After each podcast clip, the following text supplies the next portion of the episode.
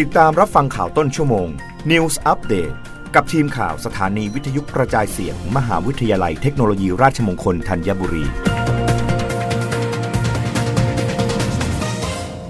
รับฟังข่าวต้นชั่วโมง โดยทีมข่าววิทยุราชมงคลธัญบุรีค่ะ นายกสมาคมมักคุเทศอาชีพแห่งประเทศไทย ยื่นหนังสือร้องเรียนผู้บัญชาการตำรวจแห่งชาติ เร่งปราบชาวต่างชาติลักลอบประกอบอาชีพมักคุเทศในไทย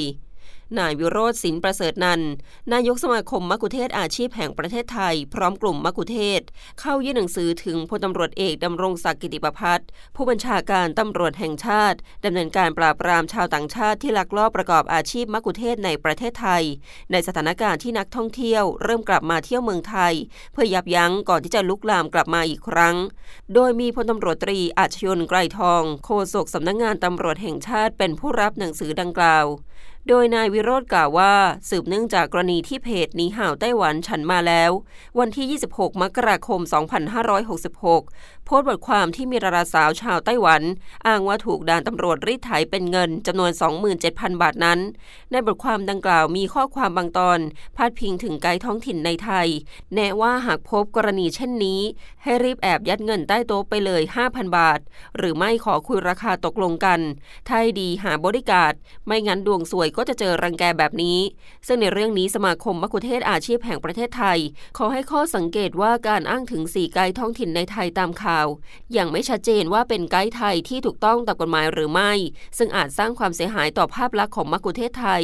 รวมทั้งอาจสร้างความเข้าใจผิดให้กับบุคคลทั่วไป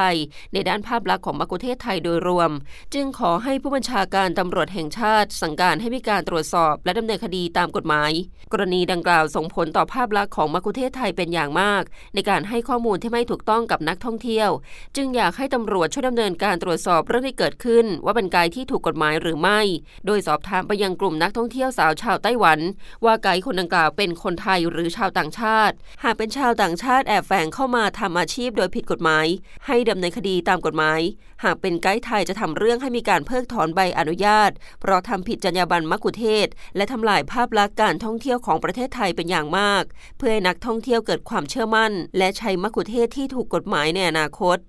รับฟังข่าวครั้งต่อไปได้ในต้นชั่วโมงหน้า กับทีมข่าววิทยุราชมงคลธัญบุรีค่ะ รับฟังข่าวต้นชั่วโมง News Update ครั้งต่อไป กับทีมข่าวสถานีวิทยุกระจายเสียง มหาวิทยาลัยเทคโนโลยีราชมงคลธัญบุรี